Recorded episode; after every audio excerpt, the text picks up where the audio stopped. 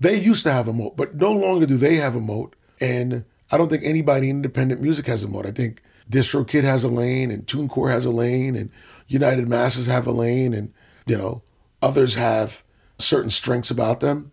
But I think the only moat you have is the moat that is a true result of the success that you have. If people choose you and you build a strong business and you're growing, that's the quote unquote moat.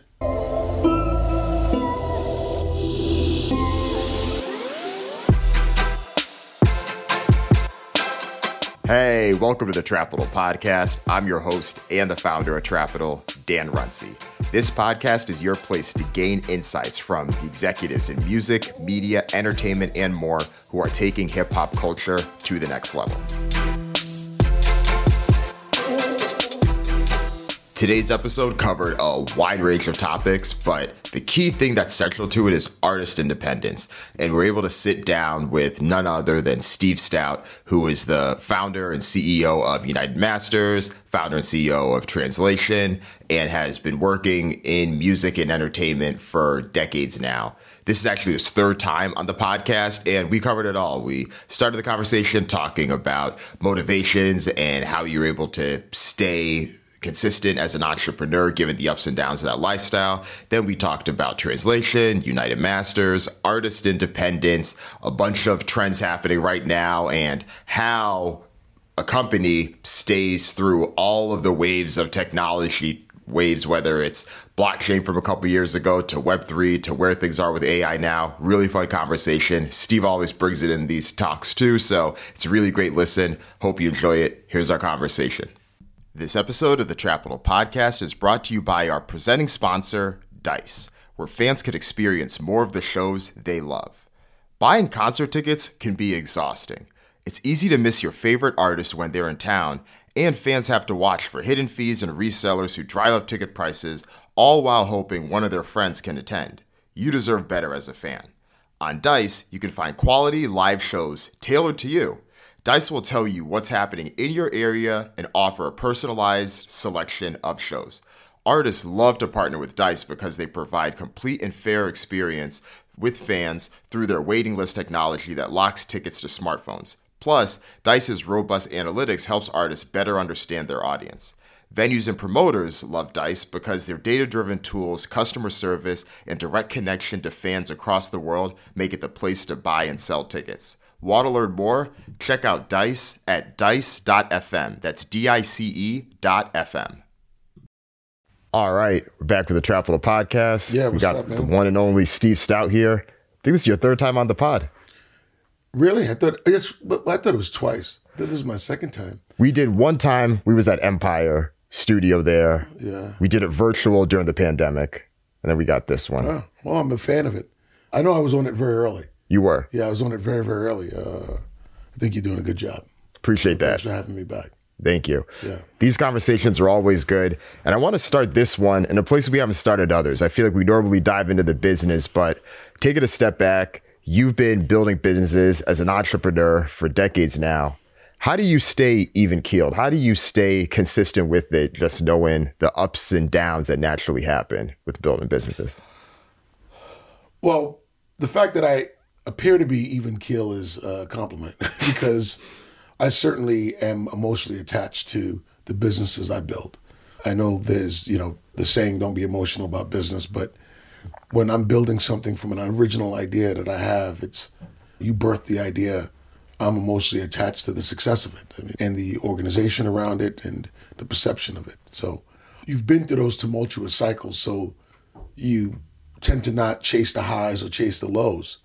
And that sounds good, but it is definitely harder to do that when you're emotionally attached than you know understanding the theory that you should do that. And I think experience helps a bit, takes the edge off. But yeah, I would say to you, you just like for me, I've been able to sustain the energy and sustain through the ups and downs through sort of expecting them and not chasing the highs. Like that's where the, the big mistake is when something great happens or a series of great things happen, you know, respecting it but not chasing it. Because I believe that that's still not gonna prevent the tumultuous times from coming. because I think the tough part with that, and this is something I know I struggle with too, it's tying your own satisfaction, your own esteem at particular points with those highs when things are going well. Yeah. And it's great to say those things, but I know even myself, it's tough to be able to stay even keeled when things are going well. The phone starts ringing more. You start getting more opportunities, more looks for things. Yeah. Yeah. Yeah. And it becomes more hectic. And then you have to hire more people. And then that creates another set of problems and responsibilities. And look, building a business isn't easy. I, I said it on the shop, you know, that the biggest mistake that I see is the glorification of entrepreneurs. Like, oh, I'm an entrepreneur, so therefore, like, you know, the sacrifice that it requires to be able to know that failure is imminent or success is imminent, that you may have an idea and you can go years without realizing the opportunity and it may go to somebody else. People ask me, how do I do it? And, you know, I'm here in San Francisco. I was, you know, in LA the day before that. I was in Miami the day before that.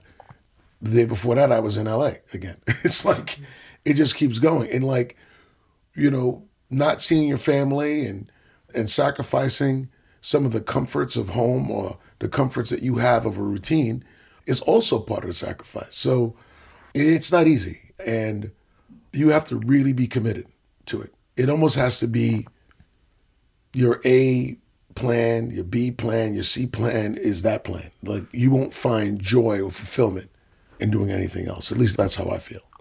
Yeah, I think a lot of it's accepting those trade offs and knowing that you can't do it all. I think I've heard you talk about this on the shop as well, whether it's so and so has the birthday party, so and so has the this. And yeah, it's great if you can line up and do those things, but you've chosen this life to be able to be in LA, be in Miami, be in New York, and back to back days. And yeah. doing that requires this type of commitment to it, and you can't do everything.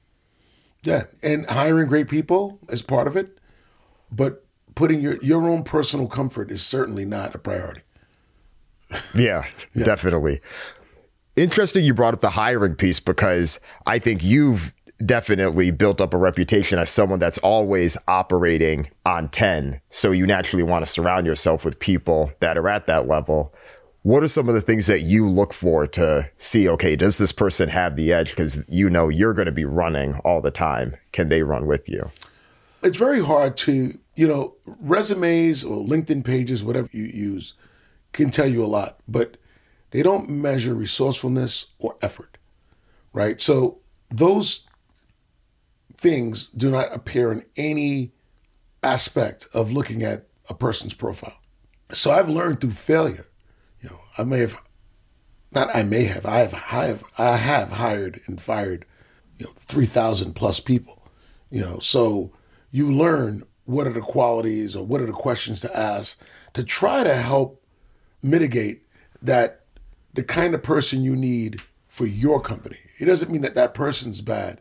You could have made a bad hire not because the person's not good. They just don't fit your team. I mean, you see it in the NBA all the time. Players on somebody that was on the Lakers or somewhere else goes to another team, and then all of a sudden they do well because it's the system, it's the culture, it's the coach, and that's the same thing with employment. Like you just may be good, just not for this company. So understanding what you specifically need versus, oh, this person worked at it's a tech hire, they worked at Google, they worked at Airbnb. We want that. Like pulling them into a startup or pulling them into that culture or pulling them into that product, not made completely, is completely different, specifically in our case, than what they were doing over there. And not every single job transfers one to one whether it's the music business, the tech industry, the marketing business, we hire people at translation all the time. They came from Ogilvy.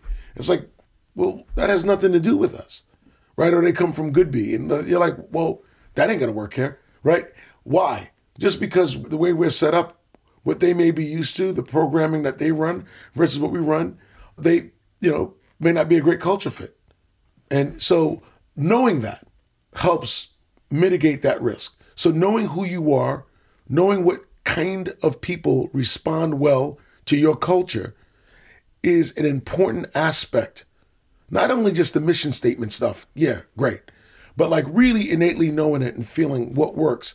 What are the common attributes of the people that are successful at your company that are more nuance based and knowing how to identify that in others and what other companies share those values so that people that come from those companies tend to do well at your company. You mentioned how this is a tension point in music in this industry. I think we've seen it from time and time, whether it's the record label side and folks in the creative versus streaming and tech coming in and some of the pushback there. I think you've been able to have a good vantage point with both of these because you have a ad agency and you also have a music distribution service.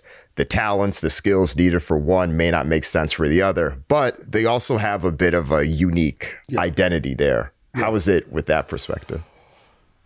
Difficult, hard. At the onset of starting United Masters, I put translation in United Masters under United Masters Inc.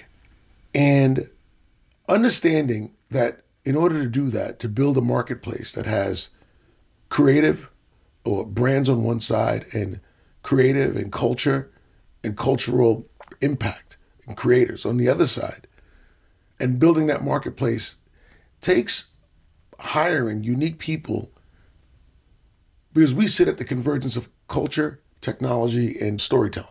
Mm-hmm. So you need people who are prolific at least two of those three things, every single person. And that's the only way you have a shot of getting that convergence to work as one. And hiring for that and building organization structures around that probably is the most important thing that I do every day is understanding where could we be more efficient in that model? What kind of people do we need in order to accelerate that model? How do we scale that model as a result of the talent we have and the talent we need.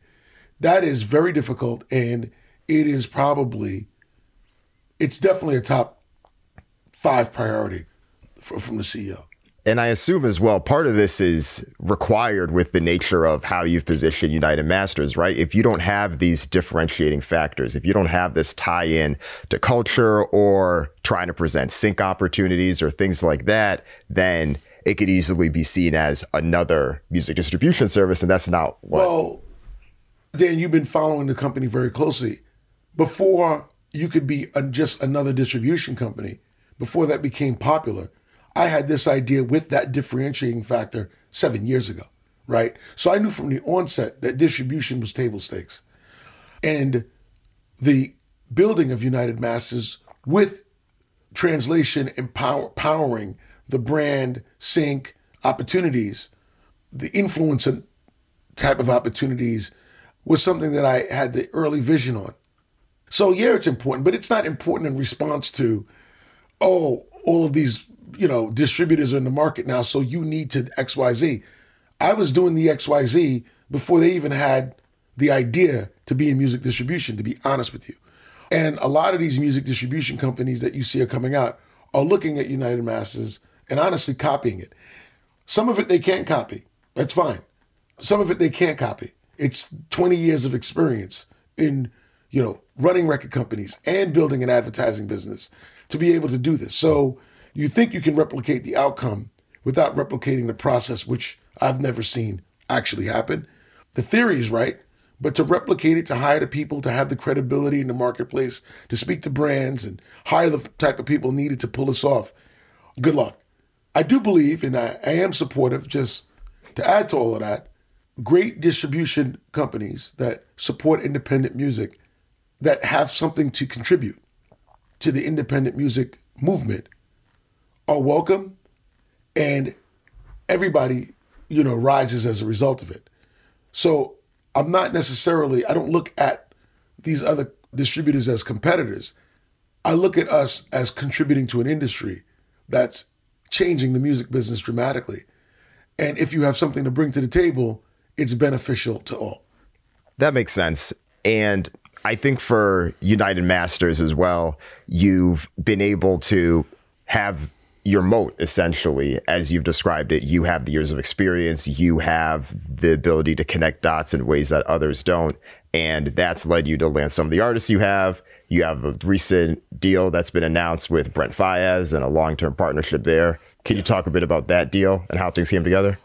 Well, a moat is a bit of a stretch. I don't know if we have a moat. We have a great business model that certain artists, labels can find use of. Do you think anyone has a moat in the space? No, no. The record companies, the traditional record companies, had a moat when physical distribution was a barrier of entry. Right? Not. It's very hard to press up 500,000 CDs or vinyls or whatever mm-hmm. it is and distribute it to 7,000 points of distribution. That's not easy to do for a small, a single individual or a very small business. So that was their moat. They also had a monopoly on radio and, and MTV. You know, MTV doesn't matter at all and for music per se, and radio matters much less than it used mm-hmm. to for discovery, right? So they used to have a moat, but no longer do they have a moat. And I don't think anybody in independent music has a moat. I think DistroKid has a lane, and TuneCore has a lane, and United Masters have a lane, and you know others have certain strengths about them. But I think the only moat you have is the moat that is a true result of the success that you have. If people choose you and you build a strong business and you're growing, that's the quote unquote moat. But other than that, I don't think anyone has a clear, defining advantage that no one else can replicate. Right. And just because we have the brand stuff doesn't mean that that's the, you know, I want to believe that's very important to the artist. But somebody else may have another thing that is marketed well and that's what they think their advantage is. I don't have the ultimate advantage because, you know, brands and brand partnerships in sync may not necessarily be what you find most valuable. Mm-hmm. It could be a distribution company that creates and manufactures merch. And you're like, oh shit, that's the one I want. Mm-hmm. Right. So I don't want to say that specifically we have that. That's fair. I do think that that mentality is part of the differentiating that I think is lost in music overall to some extent because I think that you have few record labels that truly have unique brands. I think you have few music streaming services that have unique brands. And when you have something, it's clearer to be able to say, who is this for? Who is this not for? Right. And clearly, I assume you were able to do some of that with Brent Faiyaz and that partnership. He yeah. saw something with how you all do business and said, okay, this is for me. Yeah. Well, Brent is a very, very unique talent. Obviously, he wants to be with something that a company, a distributor, a partner that represents values that are dear to him. So creativity is extremely important to him. The fact that we do have translation really matters in that instance because brand partnerships is something that he holds near and dear to him. He also was very respectful of my, you know, reputation and what I've accomplished and chose that over others who, you know, was offering more money but didn't have the same values that he had or shared values. He didn't share their values. He was very particular about that. Everyone who knows him knows that. He is high taste. So he wanted to be with, you know, a brand, a distributor, a partner that was had a sense of premiumness to it. That was important to him. So I think the combination of those three things and, you know, just our chemistry, his manager ties also a fantastic, really intelligent guy who I've developed a great relationship and a lot of respect for. Also played a very significant role in, in this partnership. And we're going to do great things together. I, I knew this day would come. I knew where, so much respect for guys like, I mean, for Toby, right? Toby Niwi, who I keep screwing up his name, and he keeps making fun of it. Me screwing up his name is actually part of his name now. when I say, but uh, I have so much respect for him and Fat because we've done so well together, and they've committed to us, and we've committed to them, and it was a proof point that an independent artist can be successful, can be, you know, a global brand, and I directly tie the work that we've done with Toby and, and others and others. He just comes to mind. I, I spent a lot of time with him for why Brent chose us. Brent chose us. And now you got Brent who sold out his tour in three days around the world and shit. That kind of star deciding to stay independent, not go with a major label. And they offered him everything, all the money in the world. And I, I knew that trend is going to happen. That's going to happen, man. You're going to start seeing this happen all the time. Like, you know, the one moat, again, back to the legacy labels that they have is that because they own your masters, when your contract is up, what they do, their their thing is start to give you back the shit they took from you. Mm-hmm. Right? So now you leave, you finish your eight, five, seven album commitment, whatever it is, right? And it's no longer can they give you any more money to stay. So they go, we'll give you back album one. And you're like, I'll stay on Sony because now album one reverts. Mm-hmm. I'll stay on Universal because album one reverts.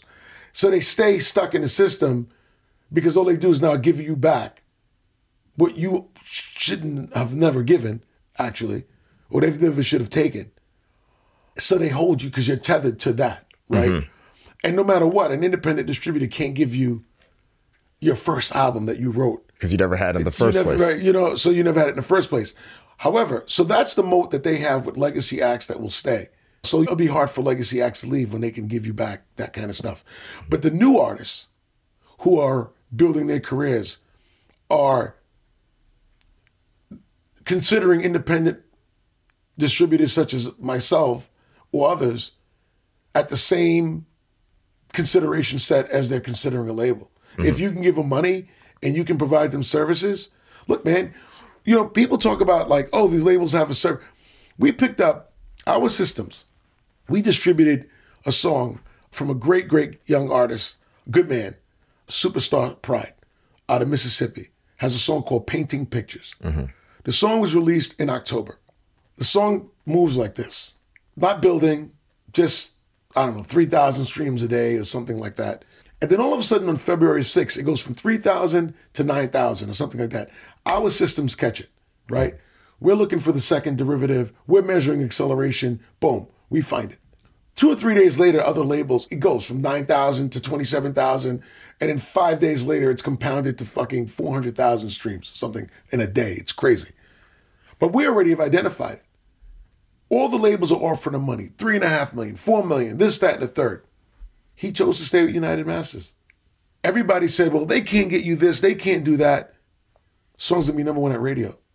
It's not like they have an advantage anymore. You know what I'm saying? It's like, it's not even like a problem. Mm-hmm. If it was like a heavy lift, the artist made a great song, we got to work it at radio. There's a formula to that. Money is part of that formula, mm-hmm. right? And we can do it. Somebody can't do it better than us. Universal can't do it better than us. They would like for artists to think that, right? They would like the perception of that to be true, but it's not. The real marketing is coming out of, you know, the artists themselves and your relationships with Apple and Spotify and other distributors and YouTube. And we have the same relationships they have.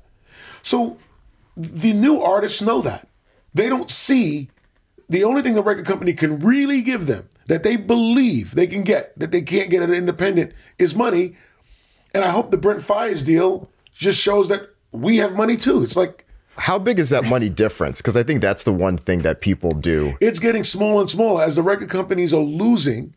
They're letting people go. Their margins are getting smaller and smaller. They're firing a lot of people. I don't know if no one talks about this, but they're not running around writing those big ass checks like they used to anymore. They, they, hell no, no, no, no, no, no, no. Because I think people will look at a deal like the one that Drake did last year, yeah. for instance, and they're say the rumored amount was somewhere 300, 400 It was million. more than that, much more than that. Okay. But that's different. They have Drake's, remember what I told you? They got Drake's masters. Right. That's different than an artist starting from Drake releasing the first song with Trey Songz, all right, whatever, when he started his career. Like, if Drake releases a song today, that Drake considers an independent music company at the same rate that he looks at a major label. Because the major label can't say anything to him today that will make him believe outside of money that they have an advantage. This topic, too, reminds me of something similar because we're talking about the record labels and the streaming services as well, who's bringing in money. And there's all this debate right now around pricing for these services. The record labels want those prices higher. The streaming songs? Oh no, for the monthly subscription that customers oh. pay. Oh, okay, yeah. Yeah. So they want the higher. The streaming services, well, a few of them still want to keep them as low as possible, but we're seeing things trending in that direction. You owning a music distribution service, relying on that streaming revenue as well. Where do you take what's your take right now on pricing on the consumer side and yeah. yeah. A few things here. Number one, the record companies had the opportunity when they held all of the leverage to control pricing, to control pricing for the customer, as well as the price per stream. All of these things were set up at a time when the record companies, you know, got big advances from Apple, you know, got ownership in Spotify. So they were cool with whatever was going on. As they're starting to lose market share, now they need to go find growth. And the only way to find growth is go to the streaming services and say, charge more money so we can make more money. But the problem is that if the artist got the lion's share of the money rather than the label getting the lion's share of the money, the current pricing model will work really well. The artist, if they were independent and they were receiving 80% of the money that came from streaming and it went to each individual artist, they'd be fine with it. They'd be making a lot more money than they're making right now. The independent artists are making a fortune of money. Go ask Russ. Go ask Toby. Go ask Brent what he's done for so many years, why he stays independent because they really received the lion's share of money. The record companies have bloated overhead, whether it be office space, employees, and salaries of their CEOs and shit like that. And whether they're public or or not, in the case of Universal, it's public, they need to show growth. And they're losing margin on how much money they're making per album or release and the only way to find growth, real growth, is to diversify their business, which they haven't been so good at. There's not that many entrepreneurs inside of record companies. Jimmy Iovine was one. Dr. Uh, Jay Z was another, but there's not that many. You don't see that many. I'm not making this up. So you're talking about CEOs who were fat and happy, now all of a sudden have to innovate. And they don't have a person that can make beats by Dre. They don't have a person who's going to create the next thing. So now they got to go to Apple and Spotify and squeeze more. The problem is their leverage with Apple and Spotify have sort of gone in the other direction. They don't have as much leverage as they had seven years ago, eight years ago, 10 years ago. So that's the landscape. I believe the artists should get paid more money. That's what we built our model to do. Make sure the artists get paid more money. And have great partnerships with the platforms. And that's how I see it right now. Hmm. Yeah, so to answer your question on pricing, whether or not Spotify or Apple should charge more, I mean, yeah, if they're going to continue to grow so that you don't want to price it so that people start canceling subscriptions, right? You mm-hmm. got to price it right so that it keeps growing because the more they grow, the more the pot of money grows. But before I get to even worrying about what they're charging, I need to worry about the artists are getting the lion's share of the revenue. And that's what we stand for, United Masters, and that's what we've been able to accomplish today. And at least for the artists that are part of United Masters, they don't have the rights holder relationships that the signed artists do on the record label. So that side doesn't necessarily affect them as much. I think you definitely address that piece of it. I think the other side of it is looking at streaming prices on all the video services and how Netflix and all these other services have definitely expanded beyond their 9.99 price point. And then for you all as a business, knowing that a company like Spotify, which does have lower churn than a lot of those other companies as well, if prices were to increase 10%, that's 10% more revenue, at least for the streaming revenue side of the business for a company like United Masters, given the cut you have. Again, yes. And at some point, you can raise the price to the point where somebody says, you know what? I'd rather not do that. I'd rather have a, not that service. I'd rather listen to it free on YouTube or I'd rather deal with ads. It costs too much. I don't know what that price is, but there's absolutely a point of diminishing return in setting any price. You got to just know what that price is. So Rather than me sit here and go, yeah, they should raise prices, which I could easily say because it's beneficial to me, I want them to raise prices and continue to grow. Because as that pot grows, there's more money to be distributed. If they price it wrong, it hurts us. That's my only point. That's fair. I get that.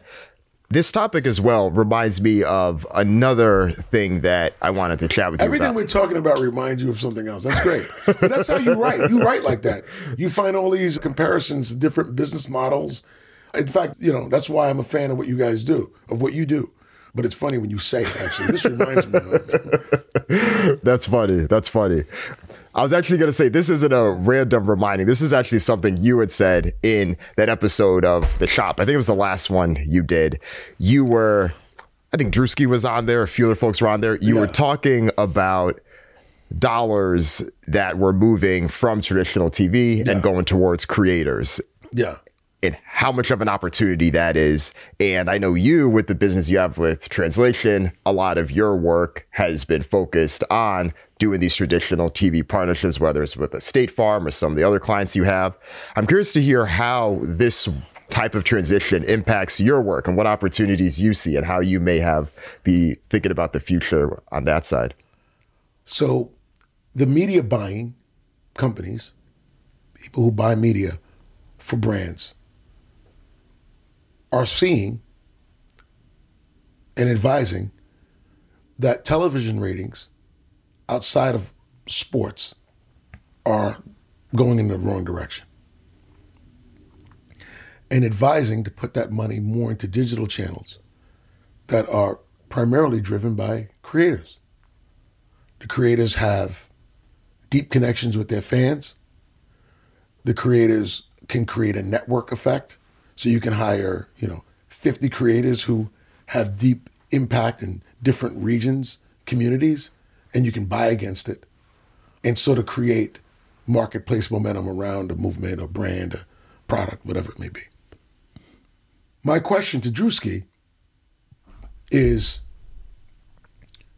this thing is shifting in your direction, or what are you doing to prepare for it?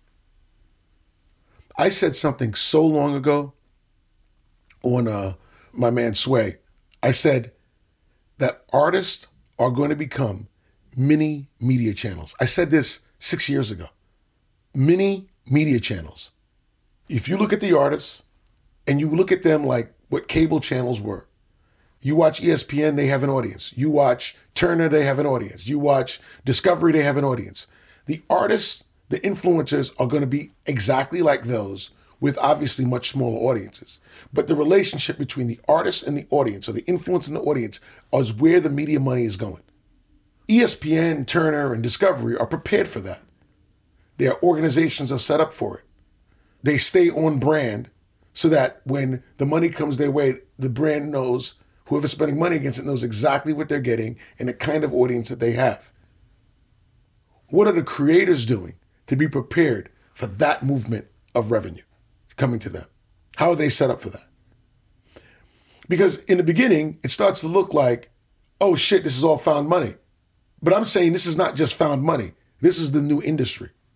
Is there anyone that you see that's doing a good job of this right now, or any creators that are ready for this moment There's that so are doing many, it well? There's so many of them. A lot of YouTube creators are doing it. You know, Mr. Beast, this guy. I mean, you know the names. They all, Mm-hmm. you know, have created, you know, products that create lines around the block. I mean, you know, you don't look at it this way anymore because she's transcended what you first seen her as. But Kim Kardashian is that.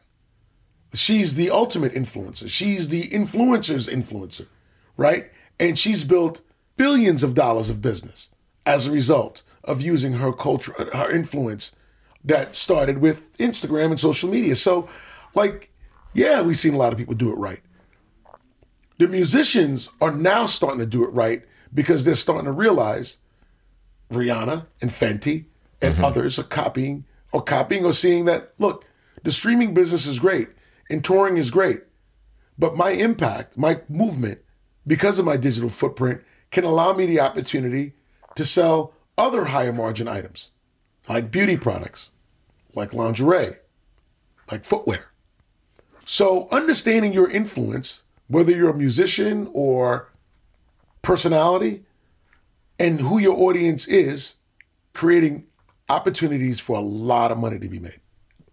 And how does that shape the type of work that translation will continue to do in the future, working with creators? Well, our number one responsibility at translation is to be lockstep with culture and lockstep in real lockstep. So as we help provide solutions for brands, creative, strategic solutions, we understand that what I just said about where this business is going and the influences and, and their impact that they have, we're very fluent at that. So it doesn't impact us in a way that says, oh, now we have to change our business as a result of this. We just create in these new landscapes, right? Like it doesn't impact us at all. In fact, it hinders the more bigger traditional agencies who have not even wrapped their brain around diversity, culture. They're still running an old playbook. This new thing they hope goes away. But we've seen this over and over again, right? It's the dilemma that happens, the innovation dilemma that takes place. And whether you do it yourself or you get disrupted by somebody else, if you hold on to what you've done, you'll be disrupted. When we built translation, we built it under the the manifesto of translating culture for Fortune 500 companies. And translating always needs to happen. That's why I came up with the name. Everything needs to be translated, right? So the fact that tr- culture needs to be translated, and because it's translated and, and it changes, you have to be clear and understanding of it. I talk about that all of a sudden. The speed of culture, the speed in which, you know, someone can become an overnight success. Like there's a tape, a footage, you should run it in this spot. I'll send it to you. Where Lil Nas X goes on, eats a piece of pizza, January 2019. He's eating a piece of pizza on Instagram, and he's like, yo, this is Nas X. I got 1,000 plus followers on Spotify. I got 3,000 on Instagram. You know, couple, you know, thousand views on YouTube. But I think Old Town Road is going to be a hit. And I'll see you guys a year from now. Literally a year to the day. He has on a white fucking mink, eating pizza, and he's like, you know, it's Lil Nas X, 30 million on Spotify, da da da. And that's no different than Skims disrupting Spanx in a year. Like that's no different than other everybody is ready for it. That's the speed of culture. And it's fast and it'll never be this slow again. Like that's a fact. So being a brand, an agency, a creative company, a influencer, or whatever you are, if you're not aware, prepared, built for that speed, you will get left. The other area that's moving just as fast, probably even faster, is NIL and everything happening there with. This reminded you of NIL? You were going to say that? that reminds me of NIL deals. Oh, shit. How the fuck did he do that? That reminds me of a great piece of pizza I just had, Steve. I got NIL deals. Go ahead. Yeah. Yeah. And I think we've seen a lot of fast movement there. Yes, we have. You've definitely probably see plenty of opportunities because I think the space is very unregulated. There's random things happening. Yeah, and yeah. You should go look at just so that you properly, as you definitely know my work and have been very much appreciative of my contribution. I did a documentary at LeBron James called Student Athlete that came out five years ago. You should look at that. You should play clips of it. We we followed four athletes over a year that were high school, that were college athletes. One of them got injured and fucking like had to sleep in his car because you know, you're a D1 athlete, you get injured, you don't make it to the pros, you don't get any fucking health insurance anymore. They fucking cut you. That's the end of it, right? So you're playing for this lottery ticket and you don't get shit. And the fact that these student athletes don't get a chance to actually get a great education because they have fucking practice every day or games on Friday or traveling to get to a game all over the place. But the school benefits from all of the advertising dollars mm-hmm. and all of the conference dollars was something that we put a highlight on. And it was really making it and seeing these stories, you felt like this is kind of modern day slavery. Mm-hmm. So NIL deals, the Wild Wild West, the transfer portal as well. So you got NIL deals Right. and the transfer portal happening at the same time. What is this doing? This reminds me of the independent music business because now these student athletes really now are independent business people. They can change schools with less friction than they could have five years ago, 10 years ago. Forget it. You change schools, you had to sit out a year, you couldn't do this, you couldn't do that. By the time you could play, you know, you lost a step or you weren't the same or you were too far removed from the game, whatever it may be. So the hindrance of that made you stay at the school and not go through that problem. That was the way they kept you. Well, it's certainly not fair that the football, in which you have to stay three years, right? And basketball pay for 90% of all of the other scholarships mm-hmm. that the fucking sports program have. And yet these guys don't get any money. It's not right. You know, think about players getting th- thrown out of bowl games because they got tattoos free. It's crazy. So I'm all for NIL deals, and I'm happy it's the Wild Wild West.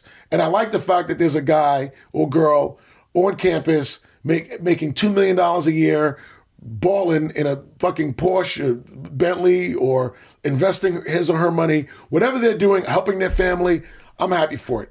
And the fact that they are getting a chance to monetize their impact beyond a scholarship that is fantastic, but a definitely a education that is not the same because they're practicing the amount of time they're practicing and traveling the way they're traveling. This is the least that they can do is get paid for their services. And the NCAA got away with a lot for a very, very long time. You should look at it look, when the student athlete, it's a bylaw, right? That actually became a thing and why it was set up that way and what it means and the implications of it. It was a way to hog tie or build a moat so that these kids would never leave. As college sports grew and the money grew, all of a sudden it became these assets Right. became really lucrative. These conferences became very lucrative. You know, hundreds of millions of dollars in TV deals. So I'm happy for it. In fact, we represent the Big 12. And shout out to my man Brett Yormark, who now runs the Big 12. He came from running the Brooklyn Nets. He I worked with him when he moved the Nets from New Jersey to Brooklyn. Then he went over to run an aspect of Roc Nation. And now he runs the Big 12. He's the future of collegiate sports because he understands the music industry and the brand building industry. He understands the business of running sports team, the Nets, the arena, the Barclays, bringing in talent to fill that arena, pricing, dynamic pricing, media deals. He did it all. And now he's taking that combination of skills to Big 12 and he wants NIL deals. In fact, that's his competitive advantage because none of those guys who run all those other conferences, they're all like, shit, we got to give these NIL deals. The students are going to do X, Y, Z in this transfer portal. What are we going to do? Brett's like, this is what I've been doing my whole career. I, I can't wait to set up NIL programs, bring brands in, you know, treat these students, athletes, like the same way we treated artists in my previous career. It's dope. And it's way, way overdue. This reminds you of didn't remind me of something, but I was going to ask you: Is this an area that you would work more directly in through translation, through the agency, working with the top Yeah, athletes? I mean, yes. Look, it's not like again we represent the Big Twelve, so our contribution to that is adjacent to a lot of that kind of stuff. You know, there is an opportunity to set up a division that works specifically on NIL deals. I think it's much more urgent that the CAAs do and the UTAs and the WMEs have that because they're brokers of that kind of stuff where they have mm-hmm. talent and they brands and they put them together. We do that for our clients. We don't do that as an industry trade. We don't just like connect random brands with, you know, artists unless we are or athletes unless we are doing much more immersive experiences and creative for those brands. But, you know, I'm happy. We represent Beats. We did the Beats deal with Bronny. Then we did the commercial with Bronny and his dad, LeBron. And like, I love that. I love it not only for that story, but the fact that, again, this 17 year old kid signed a deal with Beats and we can actually market that and advertise that as without him losing eligibility or whatever the fuck these guys were coming up with is dope. Right. Especially given that everyone was going to make money off of his name. So I'm glad he can do it himself. Of course. Like you speak to Jalen Rose about this, like when they're at Michigan, man, the Fab Five, and these guys. Oh, like, that was bad. It's terrible, man. Yeah. Selling jerseys with their name on it, and these guys, like everybody's looking at investigating the what they did and what did Webber do and you know, what he did to try to feed his family. You can't even afford to get your family to come see you play. Mm-hmm. Of course, corruption's going to be in it. You mean I can't eat? I have a scholarship though, and my parents can't even come see me play because we can't afford it. You don't think that's going to lead to corruption? What are you crazy? It's this weird juxtaposition where I think either Webber or Rose talked about this in that documentary. But the coach, by like- the way, Yeah. gets paid $10 million. In most towns or cities in America, the highest paid employee of that city or town is the coach of the football team Yep. or the basketball team. They're the highest earning person in the entire city. Yeah. and then same at the state level too they- for the they get- colleges. then they get deals with Nike, and the coach makes the player wear Nikes or Reeboks or whatever it is. The coach makes that decision. Everyone's making money except the student themselves, but they're getting a scholarship, right. right? It's crazy. And a, definitely an education with an asterisk next to it. Isn't that fair? Are you fucking out of your mind? It's crazy. It's crazy. I'm glad this is happening and I'm glad we're seeing this shift. Yo, pull up student athlete. When you do this, I'm giving you the edit right now. I'm gonna send you the Lil Nas thing and the student athlete thing. Oh, yeah, we'll throw it in there. Put it in. That's why we're doing video. Yeah, no, that's all right. No, this will be good. And then we have the clips and everything. Yeah. Shifting gears, last time you were on, you talked about chief technology officers and why artists need to have tech side Come on, brother. folks on Yeah, their brother. platform. Yeah, brother. Yeah. How have you seen this develop the past couple of years since? I haven't. The artists that obviously have the foundational truth is as technology is becoming much more important in content and video services, every artist needs a chief technology officer. That's the foundational truth. The practical reality is that that's not going to be the case, which is the opportunity for platforms like ours to be extremely useful in providing tools, intelligence, information that is allows the artist, the influencer to take action in a very user-friendly way to help grow their career. So essentially, we want to be the chief technology officer as a platform for all of these artists. I believe that to be true. In fact, in building our platform, the remit to my engineers is that that we have to anticipate what the artist's needs are and build that for them. We're building it for a community of artists. We're not building it to best interface with Apple or Spotify or YouTube. That's one part of it. 80% of it is what do you, I say all the time, man, I'm about to put my name in the system. I'm about to upload my first song. That experience, if I nail this, I'm going to change the life of me and my mama. I'm going to become my dreams. I'm going to be able to quit this bullshit job and really live out what my talents are when I hit this button and upload this song. That's how they feel. To build a technology that's empathetic to that. And then as they continue to grow, make sure that they have the tools and the information in order to do their thing. That's what I tell each and every engineer that comes into my company.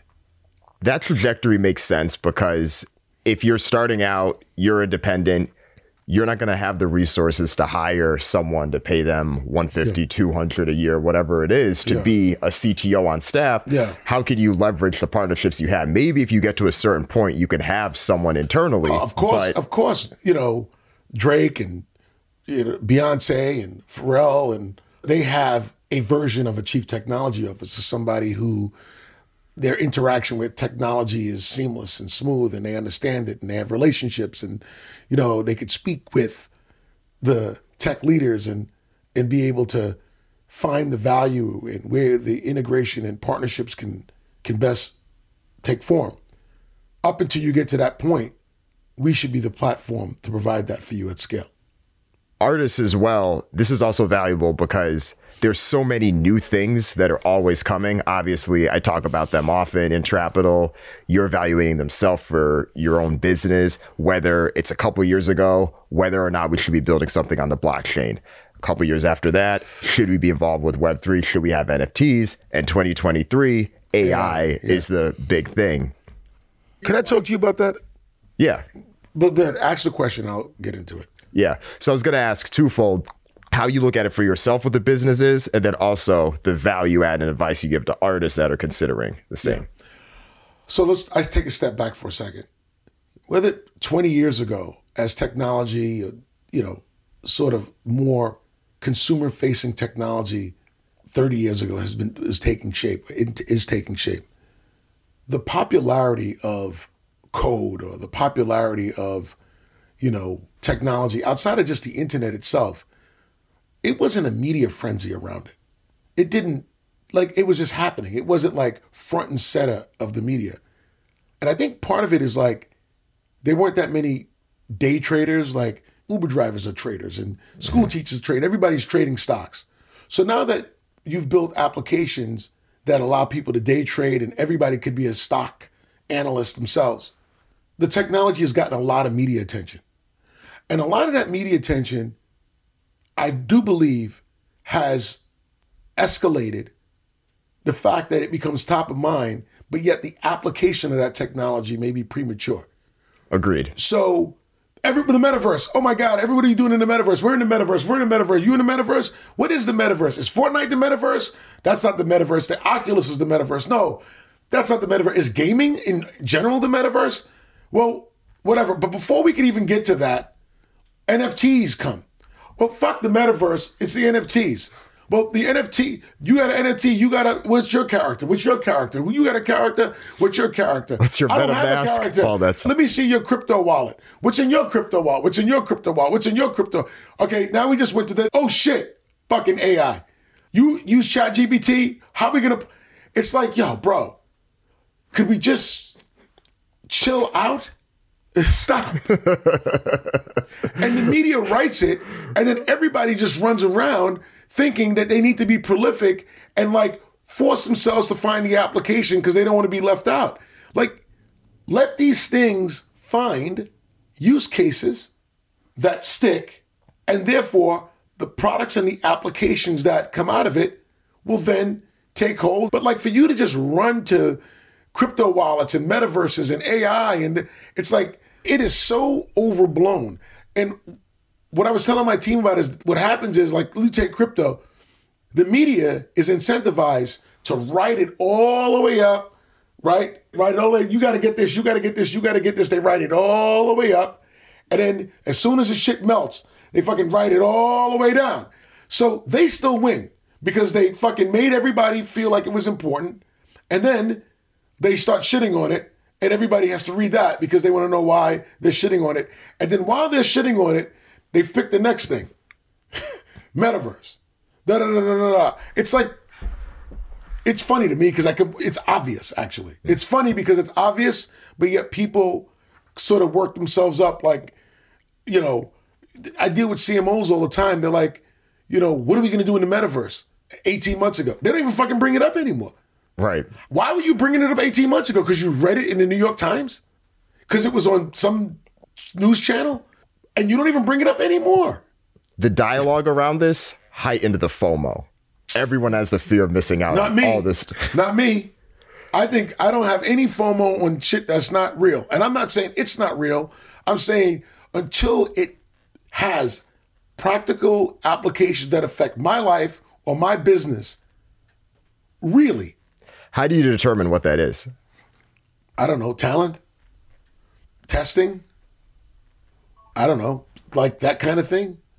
It's interesting, right? Because I feel like we could go back to two years ago, and I remember, I think that was around the time that NFTs were having their craze. And artists could have been like, oh, well, what if we could release an NFT yeah. on United Masters or something like that? Yeah. Or what if we could do this? And it's one of those things in hindsight, of course, the right answer is, yeah, that I don't think we need to do that. I Let's never, stay the course. You ask anybody who worked with me, I never, ever bought that bullshit. I'm like, look, until that young kid, that 17 year old kid, 16 year old kid in Atlanta, Fort Lauderdale, Los Angeles, is showing me that they're willing or want to buy an album as an NFT, I am not going to allow Discord chatter to say that's where my business is going. I think that's a good example here because so much of the chatter around this stuff is hyped up by people that are in it. People that were buying NFTs or music related NFTs or things like that were people that were talking about this on the regular on Discord and Twitter, but it's not the 14 year old. You know, and he's my man, but he owns Royal. Oh, 3LAU? 3LAU, yeah. right? You know, he put out an album, right? You know, mm-hmm. oh yeah, I remember that. Remember that 11 million story. in that, mm-hmm. right? DJ. And then Nas had done something yeah. on Royal a so couple months later, yeah. right? But if you so 3LAU, very smart, very very smart, made 11 million dollars on an album. Everybody was like, "That's the example." NFTs, the whole thing. When you ask people like regular fans who are fans of DJs that listen to EDM music, and you say, you know that album, blah, blah, blah, they don't even know what you're talking about.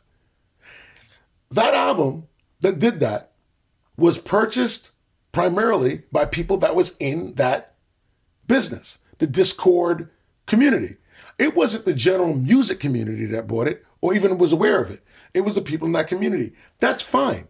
That's fine. That's good for him. It's good for that community. Perfect. But to try to say that that applies to every the industry at large now. And now the 16 year old kid in Atlanta, Miami, Chicago, whatever is going to not want that. That's not the right idea. And, you know, it didn't require testing and learning for that. You could just do the work on it, do the math on it. Now, there's aspects of the NFT, the blockchain technology, I think is very important for payments. Yeah. So I see that application. Everything has an application. It's like AI is going to, it's fantastic. NFTs and crypto and all of this, fan- the metaverse, fantastic. I just think this accelerated frenzy and FOMO sometimes get you to lose focus on what about it is really important to your business. Mm. And what I learned in the frenzy of the NFT marketplace or Web3 was the value of blockchain to payments. Payments in the music industry are very it's difficult because you have many people contributing to a song, and the rights holders need to have something that bound them, right, on these digital forever, right, until they decide to change it. And the blockchain does really good with those agreements in being able to put, you know, 17 people writing one song, whether it be a sample or just original writers, whatever it may be, and allow them to have these digital contracts that make sure everybody gets paid fairly precisely automatically. That part of it I like. I mean, for my business, I like all of it, mm-hmm. but specifically for our business. Does anything about AI spark interest or application in the same way? Well, so with, AI, I'm trying to figure out. I really like it for education. So, you know, if I'm giving you tools, look at Uber, right? They tell a driver, you know, peak times, 4 p.m., this area of the town, the driver know where to go. The driver could be of any education level, but the tools that are provided to that driver apply to, you know, whether you speak perfect English, you know, you're learning English, your education level varies. The simplicity of what they provide you to be a small business is absolutely brilliant. You should look at the back end of an Uber. You should see what an Uber driver sees. It'll amaze you. For our artists, I look at them like that. So where I think AI can be really good is in understanding like when you post during this time, this is when the best time you get results. This is the type of content that works best for you. The you know, release release of songs, when you should release them, the timing of it. I think utilizing AI to provide education around building your business can be very helpful for us because of the fact that it can pull all that information and then provide a very easy way of understanding the best way to move forward based off the intelligence that it gleams. There's so many applications of it, I think, both internally for companies, like you mentioned, but also how you deal with your stakeholders, how they then deal with their fan bases. It'd also be interesting to see just the bigger picture, what that next big thing is, how people are going to react to it. A lot of it is accelerated by how people live in bubbles themselves in a lot of ways. If you're only spending your time on Twitter, on Discord, you're just seeing the frenzy. You think everyone is there with you. Yeah. I remember a year ago, I was at a dinner, and this was right at the height of Web3. It was a lot of industry professional folks in there. And I remember being the person saying, you're all saying that we're going to be on web 6 a year from now. There's people the average person really isn't tapped into this. I don't think we're moving that fast. And a lot of them looked at me like i was crazy then. Yeah. and i'm like it's my job to follow this stuff. I'm not a luddite here telling you this. This is just the reality. So Well, people, a lot of times people find, try to solve problems that don't exist. yeah. Right? Like it's like you're saying Web six and all that, but we haven't even gotten to, you know, look, we still don't even know what the fuck five G does yet, right? Let's be really analog about this topic.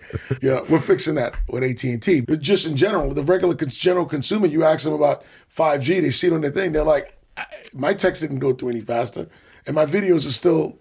You know, it's, Right. Yeah, it's still like cycling. So I thought I had 5G. So sometimes things create more media momentum than the practical consumer experiences. And a lot of times, people spend a lot of time trying to solve problems that actually don't exist. Agreed on that. Agreed on that. Well, Steve, before we close things out, the first interview we did, we talked about where United Masters was, where the future was, and I believe you I told pretty me. good? When I look, I haven't seen the interview since, but I don't know if I did pretty good in my prediction. Do you, You remember? you said we're in the first inning of this because I think I asked you what does the future look like with exits and future. You said we're in the first inning. We're early in this perspective. What inning do you feel like we're at now, and what do you see for the future, the business? I believe that we're still in the first third of the innings. I think we're in inning two, bottom of the second, you know, top of the third kind of thing. And the reason why is because now money is coming back into music. When I first sat with you, there was no VC money in music businesses anymore. They fucking ran. They lost all that money with all those other, you know, versions of this idea for reasons that make perfect sense. That the money had dried up. The money was going to social media and you know fintech and a bunch of other things like why meet why music.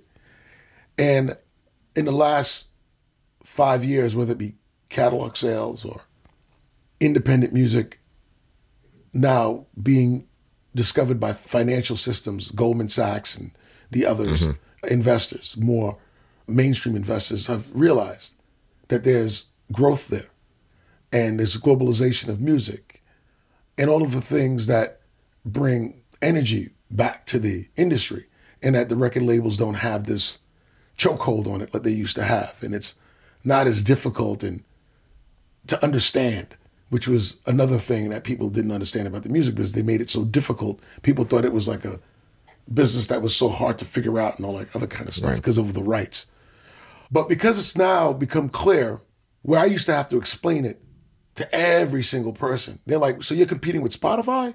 Like, no. You'd have to explain. Mm-hmm. They understand it now, which is cool. So now money's coming in, which means more entrepreneurs are going to come in and build services like ours and other alternative services, tools. The fastest growing segment of the music business is independent music. The fastest growing aspect of the music business is global music mm-hmm. global music, the record companies never dominated because English speaking music was the only thing that really mattered. I mean, you just think about it. Bad Bunny headline Coachella. Right. How many people don't even know what the fuck he's saying? I mean, if there's 80,000 people there with maybe 65,000 don't know what the fuck he's saying, yet they're dancing. All this great music coming out of Africa mm-hmm. that people are just going crazy over. That never happened at the rate this is happening. Now, all of that, independence rising, globalization in music rising, and money coming in, mm-hmm. is now you're about to see the acceleration of what can happen as a result of the momentum. It was always headwinds. And now I would say in the last year, it's been tailwinds. It's an exciting time. It's a very exciting time. It's extremely exciting time. It's no longer in the dark. It's no longer something that, you know, big business it wasn't paying attention to. Everybody sees it now. And when everybody sees opportunity and money and value creation and the fact that you can disrupt this, you know, hundred billion dollar business or the music business, it can be disrupted because the barriers of entry has completely been removed. Like every other industry where the barriers of entry has been removed, money goes into it, entrepreneurs come into it, and new value is created. And I think that's being recognized as we speak here today. So we're in the bottom of the second, top of the third. Nice. All right, bro. Appreciate that. Thank you. Always. As always. Always, my man. This is good stuff. Man. All right, Trapital. Let's rock and roll. Yes, sir. All right, man. Bye. Cool. If you enjoyed this podcast, go ahead and share it with a friend. Copy the link, text it to a friend, post it in your group chat, post it in your Slack groups, wherever you and your people talk, spread the word. That's how Trapital continues to grow and continues to reach the right people. And while you're at it, if you use Apple Podcast, go ahead, rate the podcast, give it a high rating, and leave a review. Tell people why you like the podcast. That helps more people discover the show. Thank you in advance. Talk to you next week.